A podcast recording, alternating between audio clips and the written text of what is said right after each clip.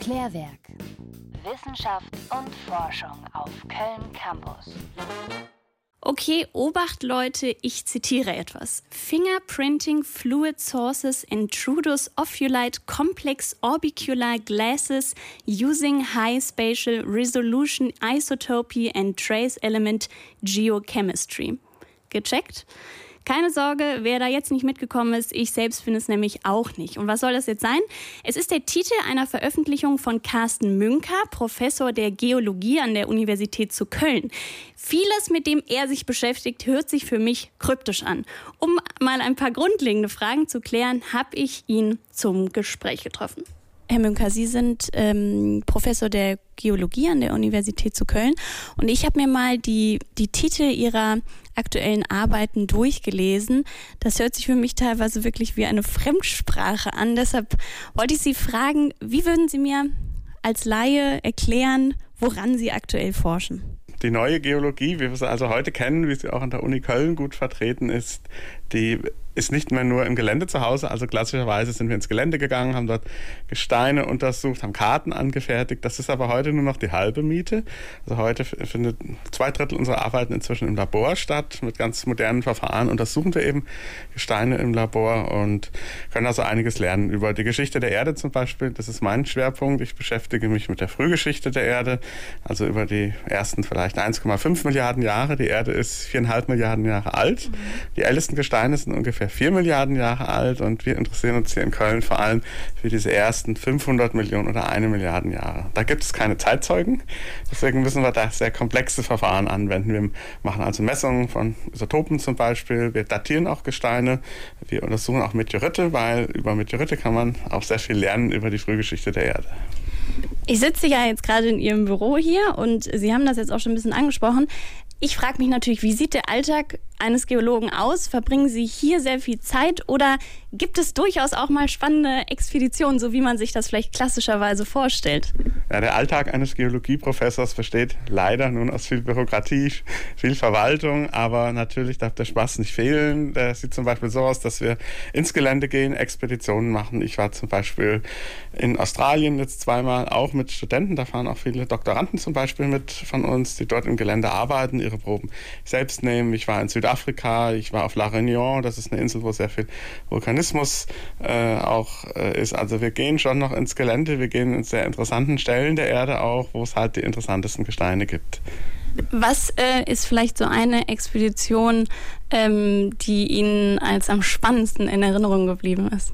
Ja, das sind die Extreme. Da möchte ich zum einen vielleicht mal Grönland erwähnen, wo Sie also äh, im dortigen Sommer durchaus auch bei 0 oder 10 Grad im Gelände rumlaufen. Da werden sie mit dem Helikopter abgesetzt und sind also ein paar Tage lang auf sich gestellt und müssen dann mit den Mücken kämpfen. Also jede Nahrungsaufnahme ist auch mit lebendiger Nahrung, sprich Mücken verbunden. Das andere Extrem ist vielleicht äh, die letzte Tour nach Australien, wo wir in Nordwestaustralien arbeiten. Da müssen Sie sich vorstellen, im Winter 35 Grad, äh, Hitze, keine Wolke am Himmel und da müssen Sie auch äh, relativ äh, robust sein sein, um es dort im Gelände auszuhalten.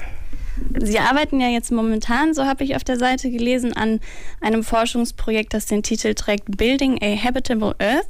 Und so wie ich gelesen habe, geht es darum, die Prozesse unseres Planeten zu erklären, die ihn zu einem bewohnten Planeten gemacht haben ähm, und eben diese Prozesse nochmal genauer zu verstehen. Und die Entstehung der Erde fällt ja in die Erdfrühzeit, so habe ich gelesen, das Präkambium und da habe ich mich gefragt, mit welchen Methoden erforscht man eben Zusammenhänge, die vor über vier Milliarden Jahren passiert sind? Ja, äh, also das Projekt Habitable Earth ist ein Projekt, das nicht nur an der Uni Köln stattfindet. Das ist ein Konsortium von Wissenschaftlern in Deutschland. Äh, wir haben an verschiedenen Universitäten um die 20 Standorte. Wir haben ungefähr 11 Millionen Euro von der DFG bekommen, um eben diese spannende Frage zu lösen. Warum ist ausgerechnet die Erde ein bewohnbarer Planet geworden? Diese Frage ist sehr komplex. Deswegen brauchen wir auch Leute von 20 Standorten. Da geht es also von der Entstehung der Erde, Bausteine der Erde, wo kommt das Baumaterial der Erde her? Warum haben wir gerade auf der Erde zum Beispiel wichtige Bausteine fürs Leben, wie zum Beispiel Wasser? Warum haben wir genau die richtige Temperatur? Das geht dann weiter von Leuten, die alle möglichen Arten von Gesteinen untersuchen. Da gibt es Leute, die die frühen Ozeane untersuchen oder die ersten Lebensspuren. Das ist also ein ganz weites Spektrum und das kann man nicht nur an einer Universität haben. Deswegen gibt es diese Schwerpunktprogramme. Das sind große Forscherverbünde von mehreren Standorten in Deutschland. Ich stelle mir auch vor, das ist natürlich ein riesiger Komplex, aber können Sie vielleicht einmal so erklären, was wichtige Entwicklungsschritte waren, dass die Erde zu diesem Planeten geworden ist? Also einmal ich weiß nicht, ob man das in so groben Schritten einmal sagen könnte. Ja, das kann man schon sagen. Äh, also der erste wichtige Schritt ist das richtige Baumaterial. Das heißt, wir müssen äh, die entsprechenden Mengen an Wasser auf die Erde bringen. Sie brauchen einen richtigen Abstand von der Sonne. Sie brauchen aber auch äh, Kontinente zum Beispiel oder Plattentektonik, weil ohne Plattentektonik kommen, entstehen keine Kontinente und ohne Kontinente haben wir nicht die Nährstoffe fürs Leben. Das ist die, an der Erde besonders. Sie hat genau die richtigen Mengen an Wasser. Sie hat genau die richtigen Temperaturen. Schauen Sie sich die Venus an, die hat plus 300 Grad.